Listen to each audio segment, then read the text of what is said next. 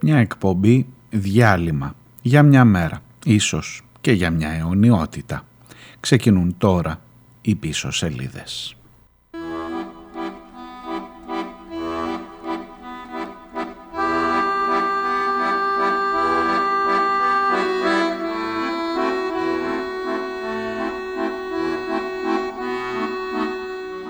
Καλώς τους, καλώς ήρθατε. Τετάρτη, μεσοβδόμαδα, 25 ο Γενάρης και όπως ίσως έχετε καταλάβει ε, αυτή εδώ θα είναι μια λιγάκι διαφορετική εκπομπή. Μου είχε κάνει εντύπωση ότι τις τελευταίες μέρες έχετε στείλει πολλά μηνύματα και για διαφορετικά θέματα, για όλα αυτά που συζητάμε, όχι για άσχετα από αυτά που συζητάμε, όχι ότι είναι κακό να είναι και για άλλα πράγματα.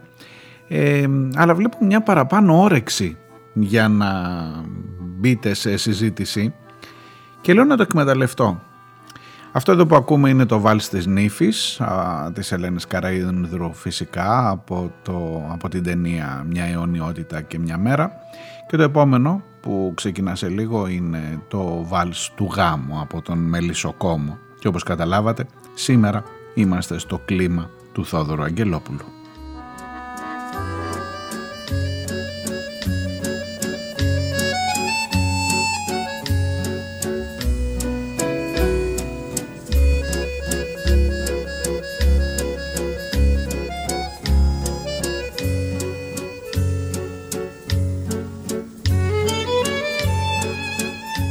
Πήρα δύο μηνύματα δικά σας για την μεγάλη, για την ε, κέρια παράληψη που έκανα χθες.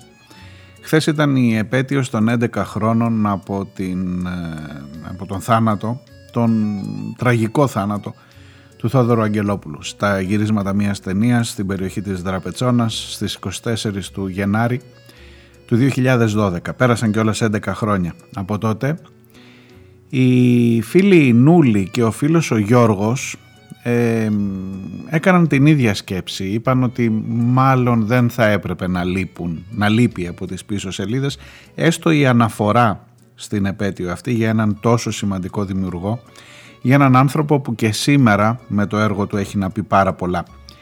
Και ξέρετε επειδή συμφωνώ απόλυτα μαζί σας και επειδή ε, όχι, όχι για να καλύψω την παράληψη αλλά γιατί έχω να προσθέσω και κάτι της παραπάνω σε αυτά που μου λέτε και να πάρω την αφορμή με πάρα πολύ μεγάλη ευχαρίστηση να βγούμε λίγο, να βγούμε λίγο από την επικαιρότητα.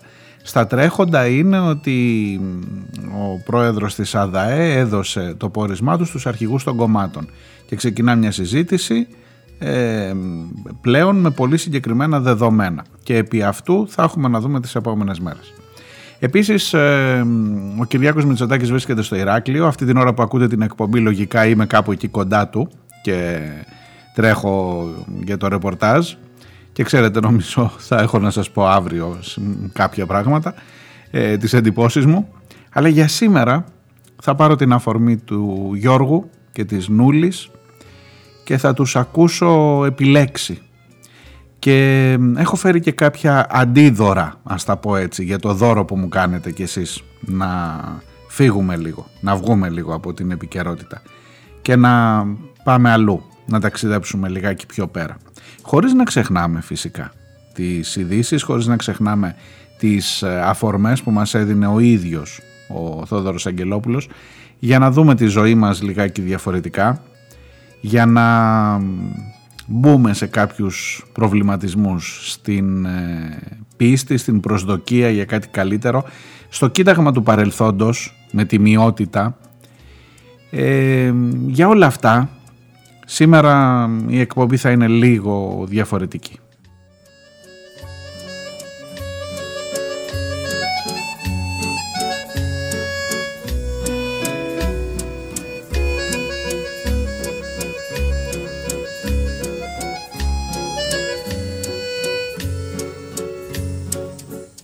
Σήμερα θα είναι μια εκπομπή που θα έχει σχεδόν αποκλειστικά τα δικά σας μηνύματα. Ε, και νομίζω ότι θα την γεμίσουν, ότι δεν θα μείνει καθόλου άλλος ε, χώρος. Μου επιτρέπεις μια υπενθύμηση, μου λέει ο Γιώργος από την ε, Σύρο. Σαν ε, σήμερα, σαν χθες, χθεσινό είναι το μήνυμα, το βράδυ, πεθαίνει ο Θόδωρος Αγγελόπουλος το 2012. Νομίζω ένα σαν σήμερα χωράει σε αυτές ε, τις ε, πίσω σελίδες αλλά και στις μπροστά σελίδες και μου στέλνει ένα απόσπασμα το, το διασημότερο, το πιο γνωστό απόσπασμα από τις ταινίες. νομίζω ε, θα, θα τολμήσω να πω ίσως το πιο γνωστό από όλη την εργογραφία του Αγγελόπουλου ε, την σκηνή από τον Θίασο φυσικά, τη σκηνή στο κέντρο διασκέδασης και εκείνη την πάλι μεταξύ βασιλικών, φιλοβασιλικών και αντιβασιλικών ε, που πήρε και μια καινούρια οπτική. Ε, τέτοιες μέρες τώρα που, που περάσαμε είχε ξανάρθει στην επικαιρότητα. Και το θύμισε και ο Άρης ο Χατζηστεφάνου, καλός συνάδελφος και φίλος στο δικό του podcast. Ε, το Infowar, να το ακούτε είναι πάρα πολύ σημαντικό και πάρα πολύ καλό μία φορά την εβδομάδα. Ε, για την ε, συζήτηση αυτή και για τις πληγές που έχει ανοίξει πάνω σε αυτή τη χώρα το θέμα των βασιλιάδων των τέος, των έκπτωτων, πείτε όπως θέλετε, των οικογενειών, εν πάση περιπτώσει, και των περιγραφών που έκανε και, και των δεινών που πέρασε η χώρα με τον τρόπο που τα περιέγραψε ο Αγγελόπουλος. Και από αυτή τη σκηνή έχω φέρει ένα απόσπασμα, εκείνο το πιο χαρακτηριστικό της κομμάτι, με τα τραγούδια, με τα τρία τραγούδια από τη μία, με τα τέσσερα τραγούδια από τη μία πλευρά και με τα τρία τραγούδια και μία πιστολιά από την άλλη πλευρά. Νομίζω ότι το ραδιόφωνο δεν μπορεί να σας περιγράψει τις ε, εικόνες της, ε, του κινηματογράφου, αλλά τουλάχιστον ηχητικά μπορεί να σας βάλει λίγο σε αυτό το κλίμα. Και παρακάτω σας είπα ότι έχω και κάτι της ακόμα που νομίζω ότι θα σας αρέσει.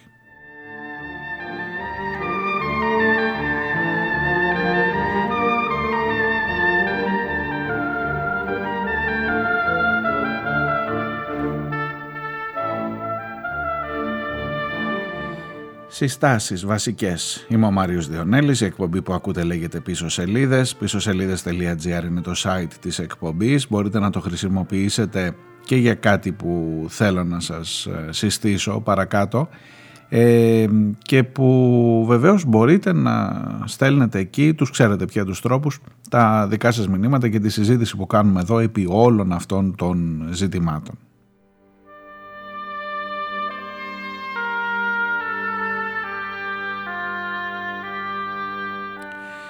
Αυτό βεβαίως είναι το θέμα από την ε, ταινία «Το βλέμμα του Οδυσσέα», Ελένη Καραΐνδρου και πάλι θα γυρίσουμε πολλές φορές. Αυτή είναι η μουσική που θα μας συντροφεύσει σήμερα. Θέλω να σας πάω στον Θίασο, είμαστε στο 1975, σε αυτή την σκηνή που μου στέλνει ο Γιώργος από την Σύρο, να την θυμηθούμε έστω και στο ηχητικό της ε, κομμάτι. Ε, είμαστε σε ένα κέντρο διασκέδασης, ε, η ορχήστρα παίζει το «Εγώ θα σ' αγαπώ και μη σε νοιάζει» και η παρέα των ασφαλιτών που βρίσκεται εκεί, των ανθρώπων αυτών με τις καμπαρντίνες, δεν υπήρχε Predator τότε, αλλά τη δουλειά την κάνανε όπως έπρεπε, ζητά να παίξει και παίζει, σταματάει η ορχήστρα και παίζει το τραγούδι των Άγγλων, τα κανόνια κλπ.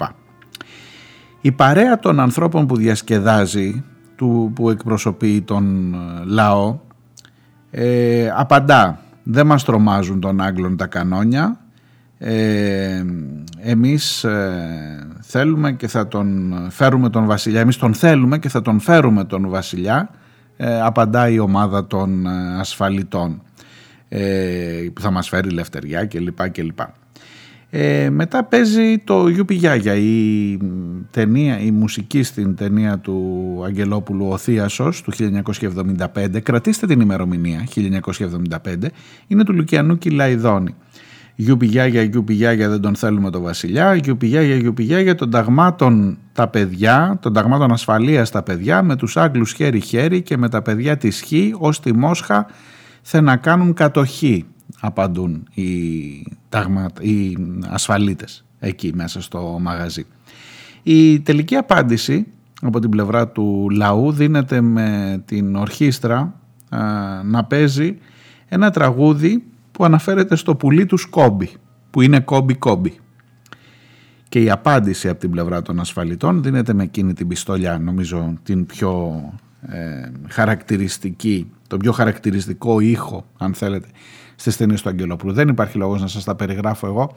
Νομίζω ότι θα ήταν καλό να ακούσουμε ένα απόσπασμα αυτή την περιγραφή, αυτή την ε, θα έλεγα συγκλονιστική σκηνή ε, της αντιπαράθεσης αυτών των δύο παρατάξεων αυτού του διχασμού που γνώρισε η χώρα ε, μέσα από μία αντιπαράθεση τραγουδιών. Είναι αυτό εδώ.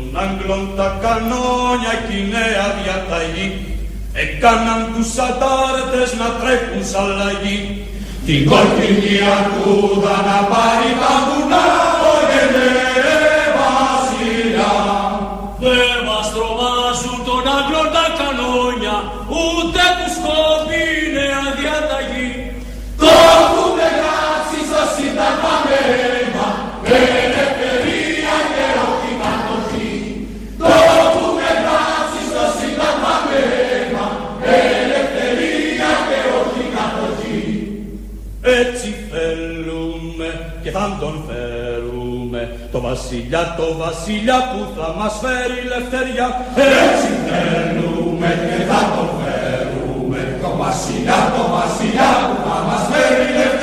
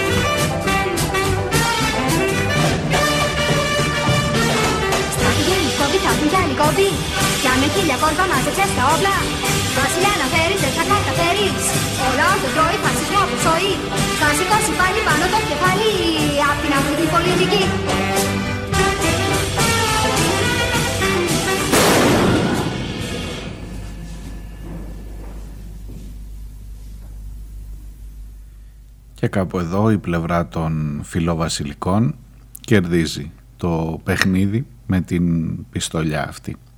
Και στη συνέχεια αφού αδειάζει η αίθουσα μένουν μόνοι τους οι ασφαλίτες να χορεύουν δύο-δύο ένα τάγκο το γύρνα ξανά. Γύρνα ξανά.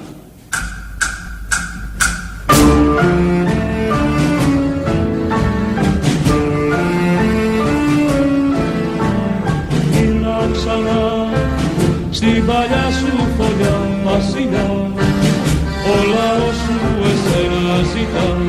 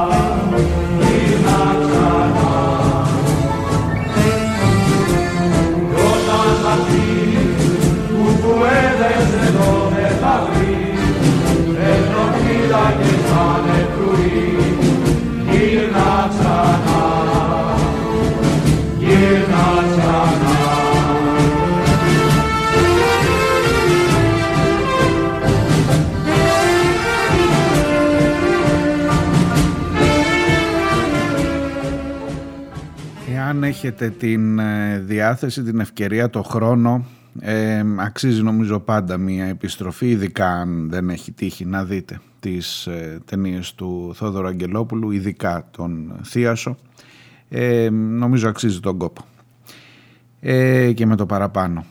Μου γράφει λοιπόν ο Γιώργος τον όρο cringe τον έμαθα από την εκπομπή σου σήμερα μου λέει να σε ρωτήσω η παραπάνω σκηνή είναι άραγε cringe για τον Μητσοτάκη; Νιώθει κάποια αμηχανία; Προσπαθώ να καταλάβω, μου λέει. Ή μήπως και όλη η ταινία του φαίνεται cringe; Ταινία που ο Καραμανλής, να θυμηθούμε, γι' αυτό σας είπα κρατήστε το 1975, την έκοψε από την υποψηφιότητα στις Κάνες γιατί την θεώρησε πολύ αριστερή.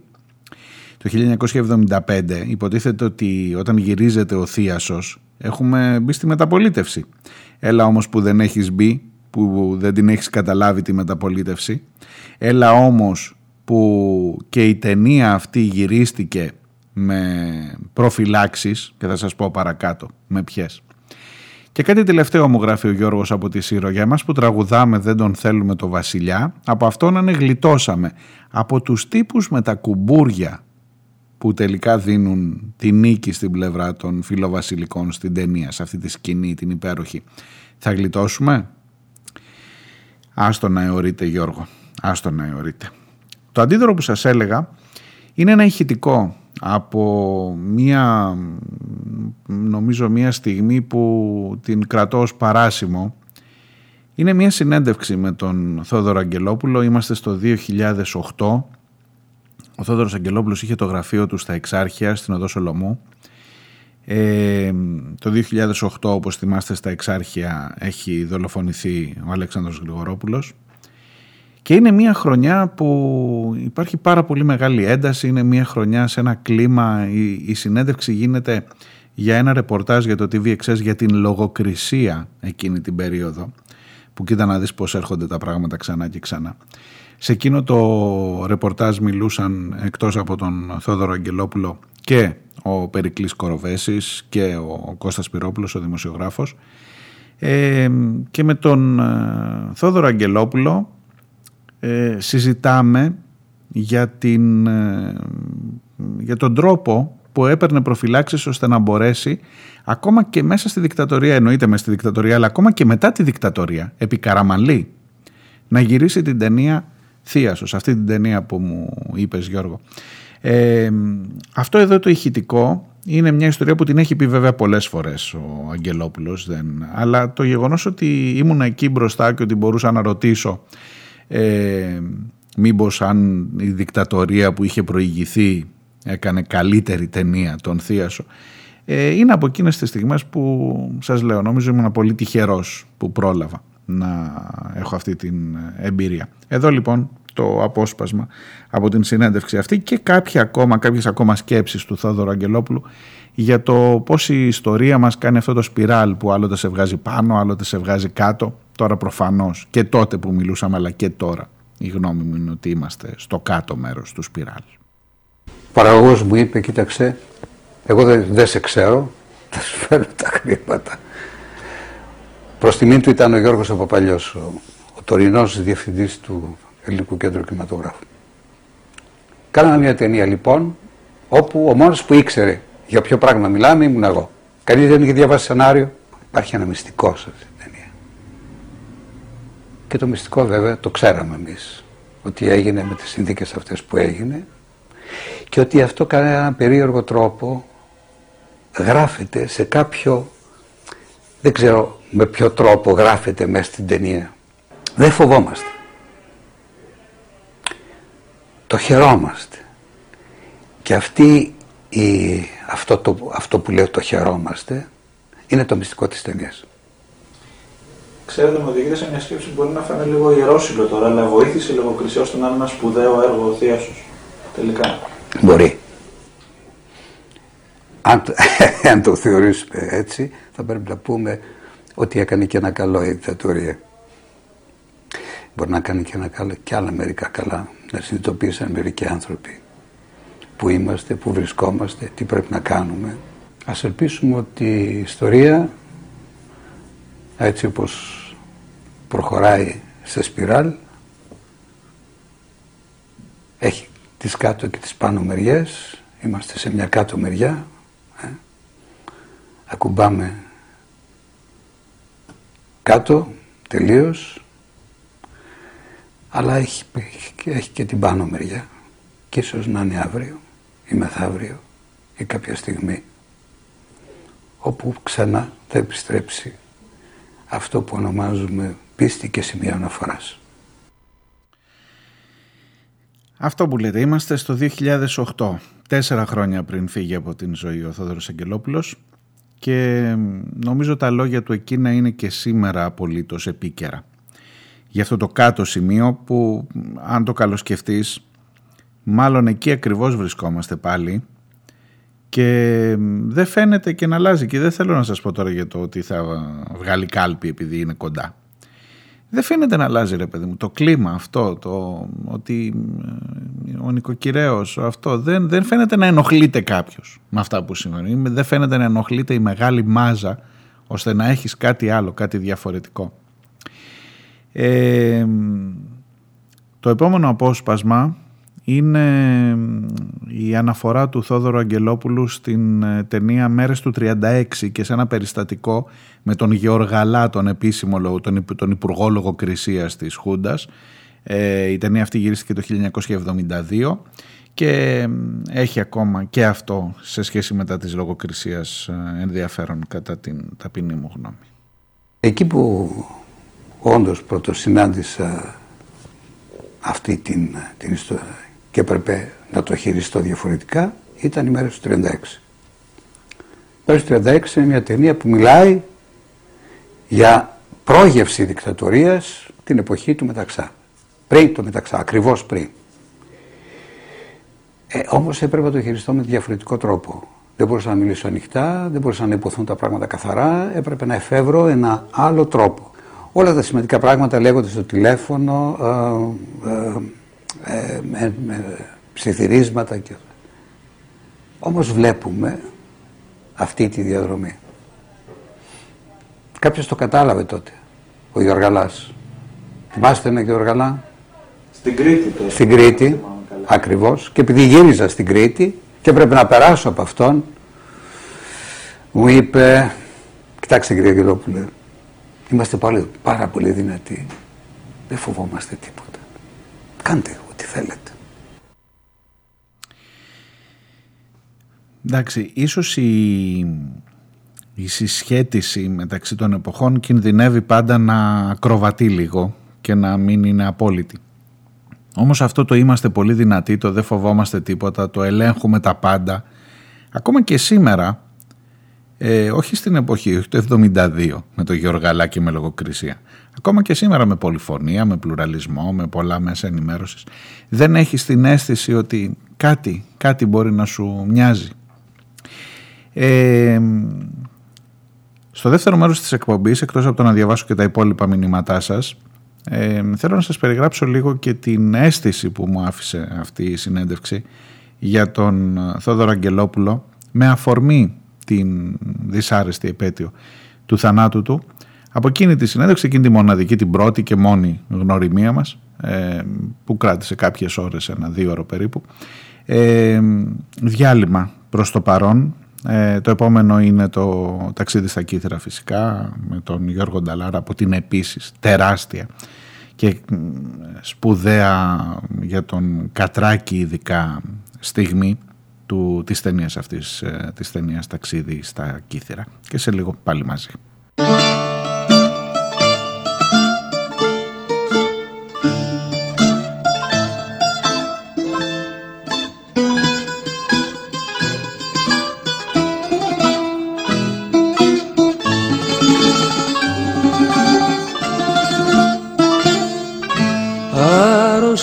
Καρδιά δεν βρίσκει γιατρία στη λησμονιά.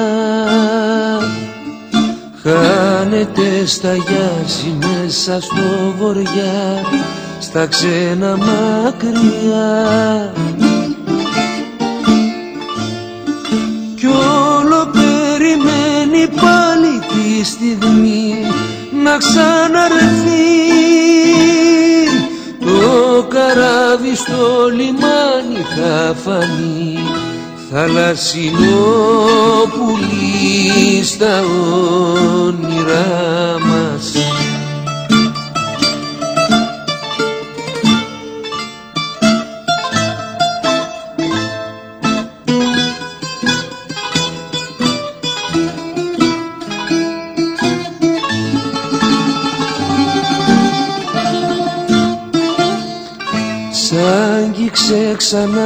του κόσμου η παγωνιά κι η έρμηνα. Πώς να τη γιατρέψεις στην παλιά πληγή βαθιά μες στην ψυχή. Κι όλο περιμένει πάλι τη στιγμή να ξαναρθεί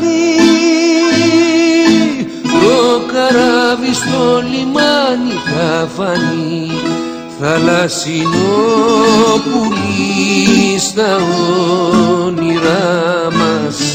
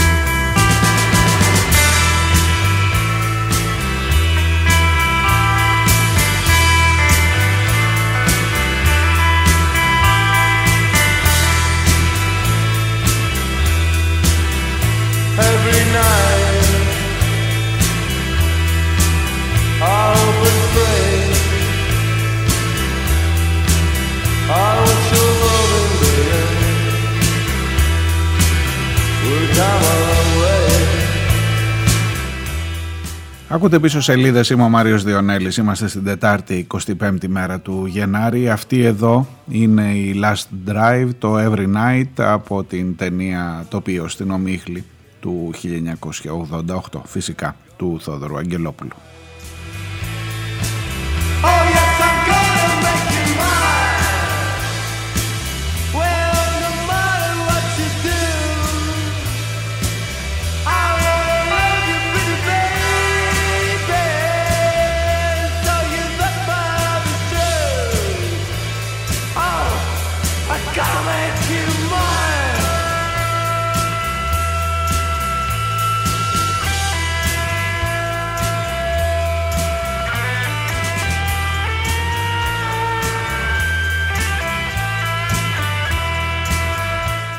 Έλεγα λοιπόν για την ε, εμπειρία μου αυτή για την συνάντηση με τον Θόδωρο Αγγελόπουλο σε εκείνο το γραφείο της Οδού Σολομού στα Εξάρχεια. Από τα Εξάρχεια βλέπεις καλύτερα τη ζωή, έλεγε ο Αγγελόπουλος, πόσο μάλλον εκείνη την χρονιά που τα Εξάρχεια ήταν το κέντρο της ε, Ελλάδας, ενδεχομένως και το κέντρο του κόσμου για πολλούς ανθρώπους. Ε, κυρίως πιο μικρούς από μένα εκείνη την περίοδο, τα παιδιά των σχολείων, ε, τους 20άριδες, 25άριδες αλλά και για ένα πολύ μεγάλο μέρος του πληθυσμού που έφτασε σε εκείνο το κάτω-κάτω σημείο που έλεγε ο Αγγελόπουλος και που σιγά σιγά ε, κατάφερε να τα γυρίσει. Τώρα κάνουμε ξανά το σπιράλ από την αρχή. Λοιπόν, σας έλεγα ότι η εντύπωση που μου δημιούργησε, ξέρετε τώρα πηγαίνεις ρε παιδί μου στο Θόδωρο Αγγελόπουλο, είσαι 30 πόσο, 35, 34, 33, κάπου εκεί. Δεν ήμουν και μικρός, αλλά παρόλα αυτά πηγαίνεις στο Θόδωρο Αγγελόπουλο. Ε, περιμένεις μόνο από την φήμη που έχει, έχει ήδη πάρει τον Χρυσό Φίνικα α, στις Κάνες για το βλέμμα του Οδυσσέα ε, και περιμένεις ένα, ένα χ, πώς να σου το πω, πηγαίνεις με ένα δέος ε, το οποίο στην πορεία επιβεβαιώνεται μετά. Θα σας πω ότι ήταν πάρα πολύ απλός άνθρωπος και πολύ φιλικός κλπ. Είναι ένας άνθρωπος, ήταν ένας άνθρωπος που είχα απέναντί μου, πάρα πολύ μετρημένος, ε, πολύ, ε, με πολύ σχεδιασμένο και με πολύ ε, προσεκτικό τρόπο κάνοντας ανοίγματα σε κάποιον άνθρωπο που γνωρίζει πρώτη φορά. Ε, μου έκανε πολύ μεγάλη εντύπωση ο χώρος, μου έκανε πολύ μεγάλη αίσθηση το πού ακριβώς βρεθήκαμε σε ένα γραφείο που έχουν περάσει δεκάδες δημοσιογράφοι για να κάνουν συνέντευξη με τον Θόδωρο Αγγελόπουλο που δύσκολα έλεγε όχι, δεν έλεγε συχνά όχι, ήταν με τους δημοσιογράφους δεκτικός, ειδικά βεβαίως για την πρόθεση των ταινιών του, ε, σε έναν χώρο που είναι μάλλον περιμένεις ρε παιδί μου κάτι έτσι πολυτελές, κάτι αυτό, ξέρεις πήγαινε σε έναν άνθρωπο. Και είναι ένα γραφείο που θα, σου, θα μπορούσα να στο περιγράψω μέχρι και παλιό, αφρόντιστο, μέσα στη σκόνη του χρόνου, έτσι για να χρησιμοποιήσω τους τίτλους τους δικούς του, ε, με μια βιβλιοθήκη που δεν είναι βιβλιοθήκη, είναι απλά κάποια ράφια εκεί δίπλα ε, α, πάνω στα ράφια τυχαίνει να είναι και ο Χρυσός Φίνικας, ε, ο Αργυρός Αλέξανδρος, μπορεί, κά, κάποια, ο Αργυρός ε, Λέοντας, συγγνώμη, ε, κάποια βραβεία τα οποία οι άλλοι θα τα είχαν ε, κορνιζωμένα, ξέρω εγώ, έξω από το σπίτι να τα βλέπει όλος ο κόσμος. Ήταν εκεί. Τέλος πάντων, μου έκανε εντύπωση το ότι αυτός ο άνθρωπος, ενώ είχε κατακτήσει ε, την κορυφή του παγκόσμιου κινηματογράφου, ε, ξέρετε φαντάζομαι τα λόγια που έχουν πει για αυτόν οι πολύ μεγάλοι, τεράστιοι σκηνοθέτες, συνάδελφοί του. Ε, ήταν ένας άνθρωπος ο οποίος δεν έφυγε ποτέ από το, δεν ξέχασε ποτέ το ποιος είναι, το πού είναι ακριβώς, το πού βρίσκεται, δεν έφυγε από τα εξάρχεια. Δεν ξέρω τι θα έλεγε σήμερα που στα εξάρχεια έχουν ε, ε, δημιουργίες να φυλάνε λαμαρίνες του ε, κυρίου Μπακογιάννη για να γίνει ο σταθμός του μετρό. Ε, έχω την αίσθηση ότι αυτή ήταν μία από τις πολύ σημαντικές και επειδή με τσιγκλίσατε μου φέρατε μπροστά την παράληψη που έκανα χθες για την ημέρα του θανάτου του. Η φίλη η Νούλη μου στέλνει αυτήν εδώ την πρόταση. Μου λέει η Ελλάδα πεθαίνει ε, κύριε Διονέλη, μου γράφει ε, η Ελλάδα πεθαίνει μοναδικές αλήθειες και στιγμές από τον μοναδικό Θανάση Βέγκο στο έργο «Το βλέμμα του Οδυσσέα» σε σκηνοθεσία ενός από τους σημαντικότερους σκηνοθέτες του παγκόσμιου κινηματογράφου του Θόδωρου Αγγελόπουλου που έφυγε σαν εχθές.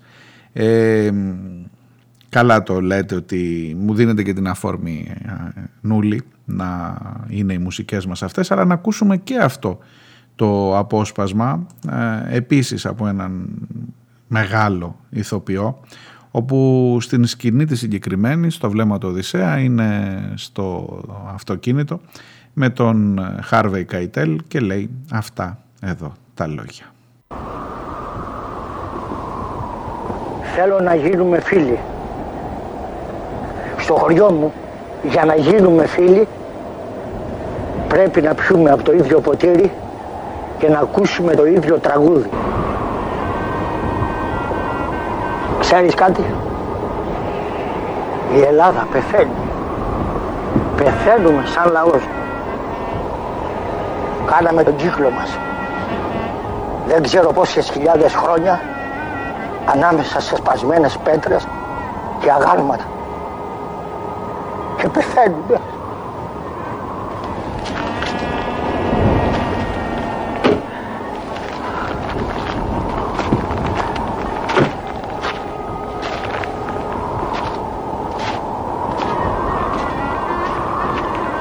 Αν είναι να πεθάνει η Ελλάδα, να πεθάνει γρήγορα. Γιατί η αγωνία κρατάει πολύ και κάνει πολύ φόρη.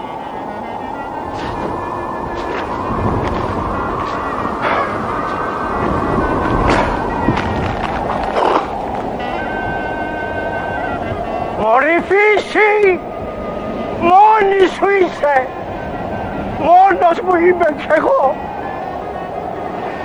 Fare la biscotto!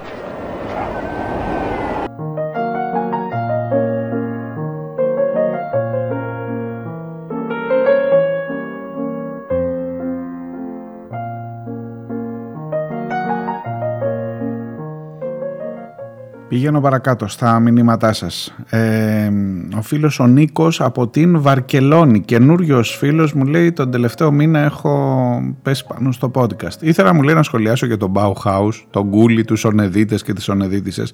Ρε εσείς μου λέει θα τρίζουν τα κόκαλα του Hans Meyer που ήθελε το Bauhaus στήριγμα της σοσιαλιστικής επανάστασης. Κούλης κλόουν μου γράφει.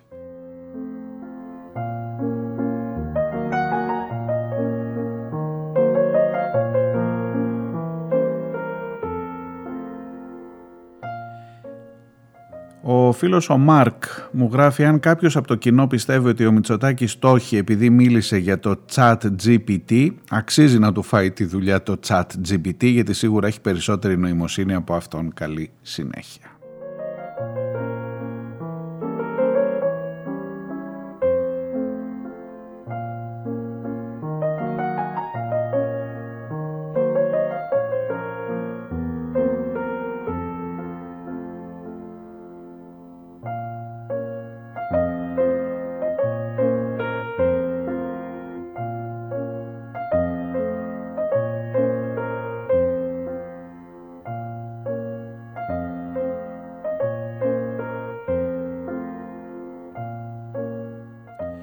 Ο φίλος ο Αντώνης από την αρχαία Ολυμπία. Η προσπάθεια των δύο αρχηγών να προσεγγίσουν τους νέους, εκτός από υποκριτική, είναι και μάταιη. Και λέω υποκριτική, γιατί μέχρι σήμερα κανένα κόμμα δεν έχει εκπονήσει ολοκληρωμένο πρόγραμμα που να αφορά τους νέους. Άλλωστε, είναι γνωστά τα πεπραγμένα όλων των κυβερνήσεων στον χώρο της παιδείας.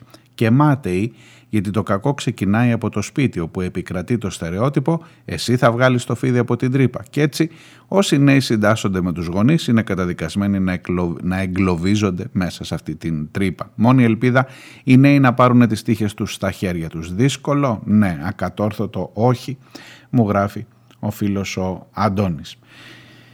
Ο φίλος ο Νικόλας α, μου λέει ε, σε ό,τι αφορά του, εδώ και χρόνια μου λέει στοχεύουν σε νοικοκυρέους. Στο Twitter είναι εμφανές ότι ο ΣΥΡΙΖΑ επιτίθεται και στο ΚΚΕ, ειδικά μετά την εκδήλωση με τον Ξαρχάκο. Παρένθεση. Μια επίθεση που με απογοητεύει ιδιαιτέρως από τους Σιριζέους. Περίμενες καλύτερα μετά την κολοτούμπα θα μου πεις. Τέλος πάντων. Προφανώς μου λέει σφίγγουν τα, τα γάλατα, αλλιώς το λέει αυτό. Η Νέα Δημοκρατία έχει φθορά μετά από όσα κάνει και όσο και αν δούλεψαν οι πετσομένοι τους νοικοκυρέους με το μάτι, τη μαρφίν και την πατρίδα. Ο ΣΥΡΙΖΑ δεν θέλει ή δεν μπορεί να ωφεληθεί όσο θα μπορούσε από μια τέτοια κυβέρνηση. Πώς να το κάνει, να υποσχεθεί ότι θα σταματήσει το ελληνικό, το καστέλι, τις ιδιωτικοποιήσεις και τις κατασχέσεις; Οπότε καταλήγουμε σε μια παρθένα ηλικιακή ομάδα που την αγνοούσαμε σχετικά να θυμηθώ το βίντεο του Σαμαρά και του Καμένου με τα παιδάκια. Λοιπόν το σημερινό μου σχόλιο ξέρετε ποιο είναι. Αν αγνοήσουμε την ουσία των πραγμάτων που συμβαίνουν εδώ και χρόνια, εγώ παρατηρώ ότι υπάρχει τεράστιο έργο, παύλα προσπάθεια, από τη μία να κλέβουν και από την άλλη στην επικοινωνιακή διαχείριση. Εξοργίζομαι απεριόριστα όταν διαπιστώνω πόσο κόπο καταβάλουν αποκλειστικά για τους σκοπούς τους, ενώ θα μπορούσαν να προωθούν τους σκοπούς τους λίγο λιγότερο αλλά να μην έκαναν τόση ζημιά σε όλους τους άλλους. Και αυτό πραγματικά με εξοργίζει. Τόσο σκόπος για να ρημάξουν την ίδια τους τη χώρα, να ρημάξουν την υγεία της, τα σχολεία της, τις υποδομές της, τα πάντα όλα. Να τα ρημάξουν όλα επειδή δεν χορταίνουν με τίποτα. Ο Νίκος επίσης μου λέει ότι όσο αφορά την ε, ψηφιακή μεταρρύθμιση, επειδή μου λέει είμαι στο IT, όπως σε όλα έχουν κάνει έργο βιτρίνας και το πουλάνε όσο δεν πάει.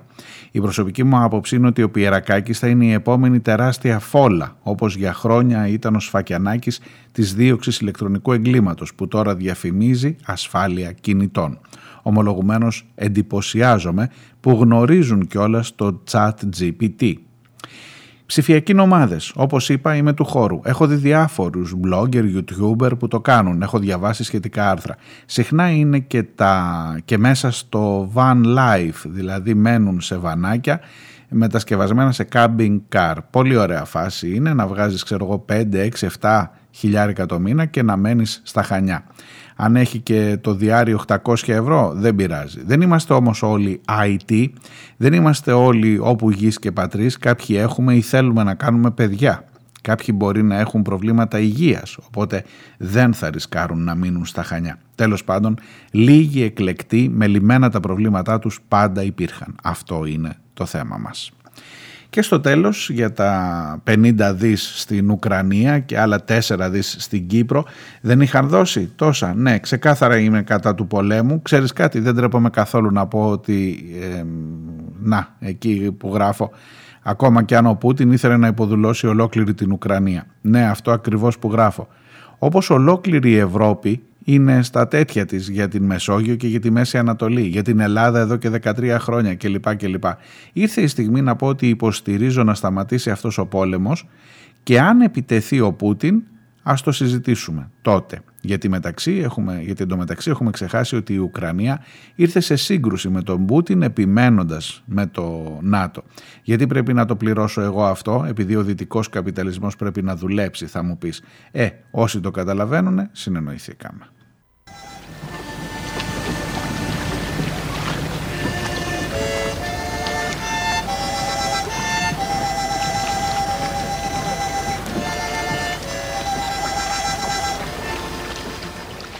Αυτό είναι Μίκης Στοδωράκης φυσικά της Αγάπης Αίματα από την ταινία «Κυνηγή» του Θόδωρου Αγγελόπουλου σε μια ε, υπέροχη κατά τη γνώμη μου εκτέλεση κινηματογραφική ε, και πάλι θα σας συστήσω να πάτε στο βίντεο αλλά ας πάρουμε μια ιδέα τουλάχιστον εδώ ηχητικά.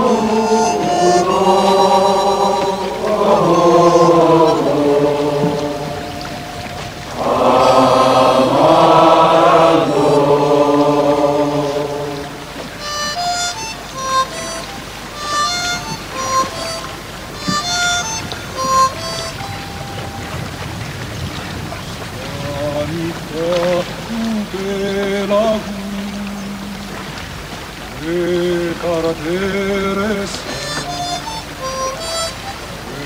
de compades santa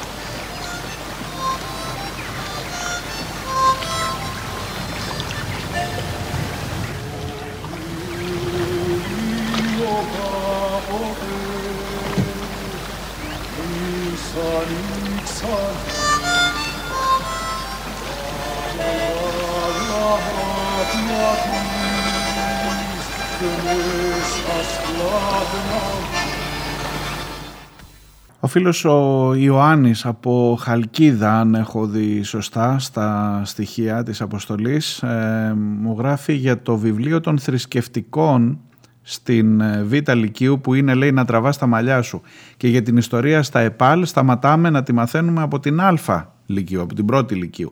Και μου στέλνει και κάποια αποσπάσματα από το βιβλίο της, ε, των θρησκευτικών Θυμάστε την κουβέντα που κάναμε, σας είπα είναι μαζεμένα από πολλές ε, συζητήσεις των προηγούμενων ε, εκπομπών ε, όπου υπάρχει και ένα ενδιαφέρον κεφάλαιο που περιγράφει το, ότι, το πώς, ε, ποιοι είναι αυτοί που πιστεύουν ότι η επιστήμη είναι υπεράνω της πίστης και βάζει τα ζητήματα επιστήμη και πίστη μέσα στο βιβλίο προσπαθώντας να πείσει ότι το γεγονός ότι η επιστήμη απέδειξε ότι δεν υπάρχει Θεός ε, μπορεί και να ανατραπεί και ότι δεν έχει να κάνει, δεν είναι, δεν είναι να τα πιστεύετε αυτά. Τι να σας πω τώρα και μόνο που μπαίνεις στη λέξη πίστη, σας έχω πει πάντα η γνώμη μου είναι ότι είναι σεβαστή του καθενός και δεν τίθεται αμφισβήτηση, αλλά όταν αυτό αρχίζει να γίνεται μάθημα, ειδικά όταν αρχίζει να γίνεται μάθημα περισσότερες ώρες από ό,τι γίνεται η ιστορία, ε, πώς να σας το πω, αρχίζει να γίνεται λίγο προβληματικό όπως και να το κάνεις. Ε, ο Χρήστος φυσικά από τη δράμα. Ο Μηταράκης βρήκε πάλι τη λαλιά του, κάνει πυρουέτα χωρίς να γλιστρήσει στα σάλια που έπεσαν στο πάτωμα και αποθεώνει το αφεντικό του. Αντώνη, εξαιρώντας ότι εκεί στην Ηλία, α, ο Χρήστος στέλνει μήνυμα στον Αντώνη στην Ηλία, εξαιρώντας ότι εκεί στην Ηλία ο Θεός βάζει το χέρι του κάθε φορά που πλησιάζει ειδικάσιμος για τον ε, Αρχιεπίσκοπο λέει, ε, κατά τα άλλα είστε πολύ πίσω του λέει. Γατάκια θα σας έλεγα. Εδώ πάνω λέει συμπληρώνονται σχεδόν 17 χρόνια από τις καταγγελίες για τα 45 του Ζωρό, του Ψωμιάδη δηλαδή, και τις εικονικές συμβάσεις με παράνομες προσλήψεις συγγενών και ημετέρων. Η υπόθεση ήρθε στο ακροατήριο το 2019, την Παρασκευή δόθηκε αισίως η έκτη αναβολή και νέα δικάσιμος για τον Μάιο του 2024. Αιτία της αναβολής η απουσία στο Λονδίνο του δικηγόρου για επέμβαση στο μάτι καθώς και του πατέρα της Καηλή ο οποίος είναι μάρτυρας υπεράσπισης του ψωμιάδη που βρίσκεται στις Βρυξέλλες και έχει άλλα ζόρια αυτή την περίοδο. Μια και βρίσκονται στο εξωτερικό αυτοί, μήπως να αναλάβανε τη δίκη κάποιο δικαστήριο του Βελγίου, θα είχαμε σίγουρα ετοιμιγορία μέχρι το καλοκαίρι. Από τη μία, οι κατηγορούμενοι, τόσο σίγουροι για την αθωότητά τους, δεν βλέπουν την ώρα να τεινάξουν την, ρε, την ρετσινιά από πάνω τους και κάνουν απίστευτη υπομονή μπροστά στις αναποδιές και τα εμπόδια. Από την άλλη, η δικαιοσύνη με τόσο μεγάλη κατανόηση και αυτοσεβασμό θαυμασμό και ευτυχώς που αγνοεί όσους κακεντρεχείς την κατηγορούν ότι χρειάζεται επέμβαση στα μάτια επειδή μόνιμα λιθορίζει προς συγκεκριμένες κατευθύνσεις.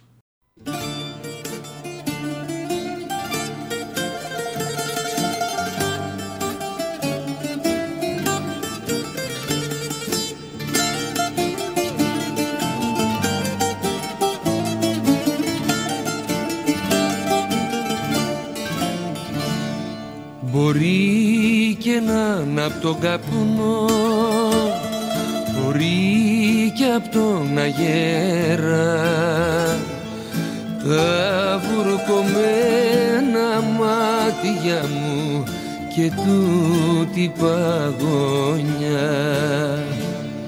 Μπορεί και να είναι απ' τον καπνό που θάμπωσε τη μέρα κι όχι από σένα μάτια μου που άνοιξες σπάνια Μπορεί και να είναι απ' τον καπνό Μπορεί και απ' τον αγέρα Μπορεί και από τα απόδειπνο το μελαγχολικό.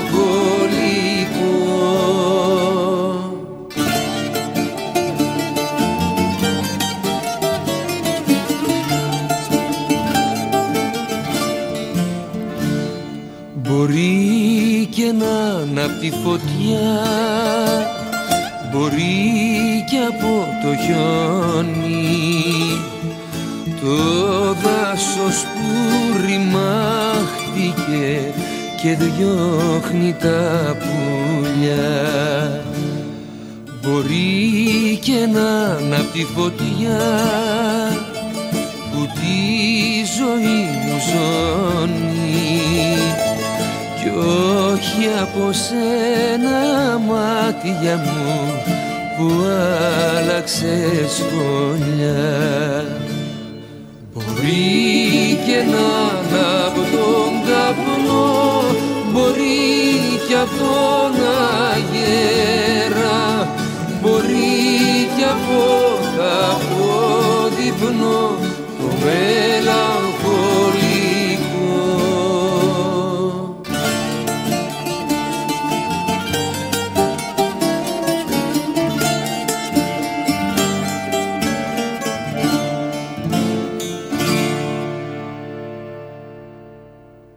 Πηγαίνοντας προς το τέλος και κλείνοντας α, αυτή την ε, λιγάκι διαφορετική, λιγάκι πιο δίπλα από την επικαιρότητα εκπομπή, πρέπει να σας πω ότι ήδη για τα πράγματα που δυναστεύουν τη ζωή μας ε, υπάρχουν κάποιες αιστείες αντίδρασης.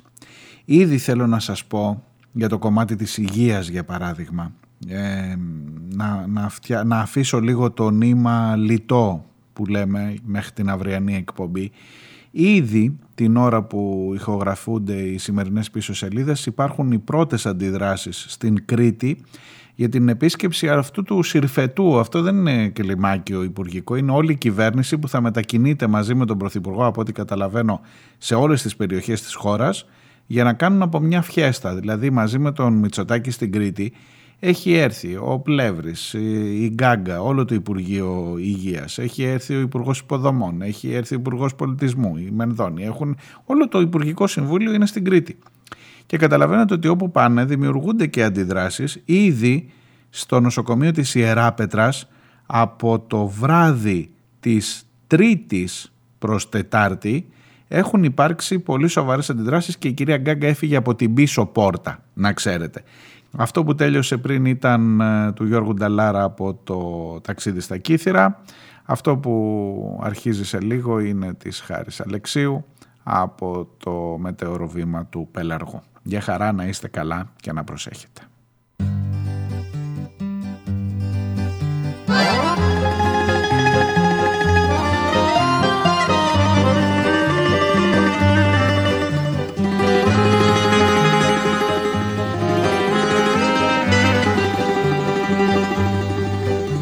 πανσέλινος ο έρωτας βουρλίζει το κορμί μου. Και σ' ονειρεύομαι και σ' ονειρεύομαι και σ' ονειρεύομαι.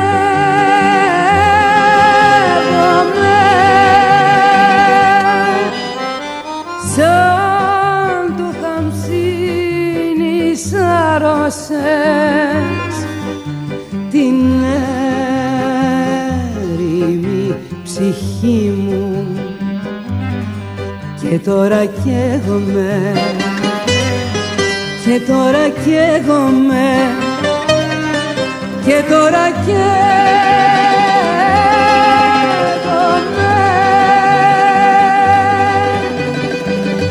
με σκλάβωσες με λάβωσες και θέλω να πεθάνω. Για να έχω τη λαβωματιά στον κάτω κόσμο συντροφιά. Και να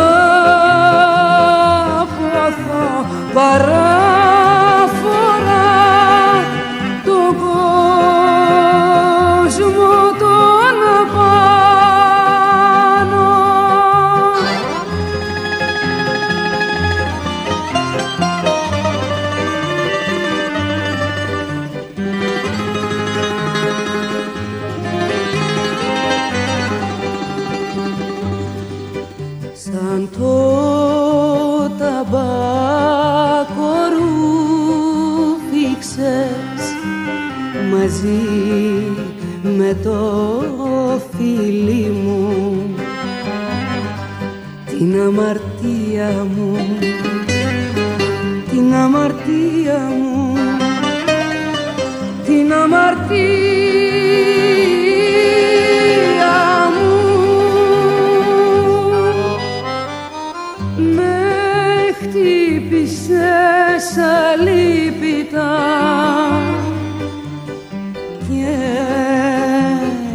έκανες την πληγή μου. Αθανασία μου αθανασία μου αθανασία μου.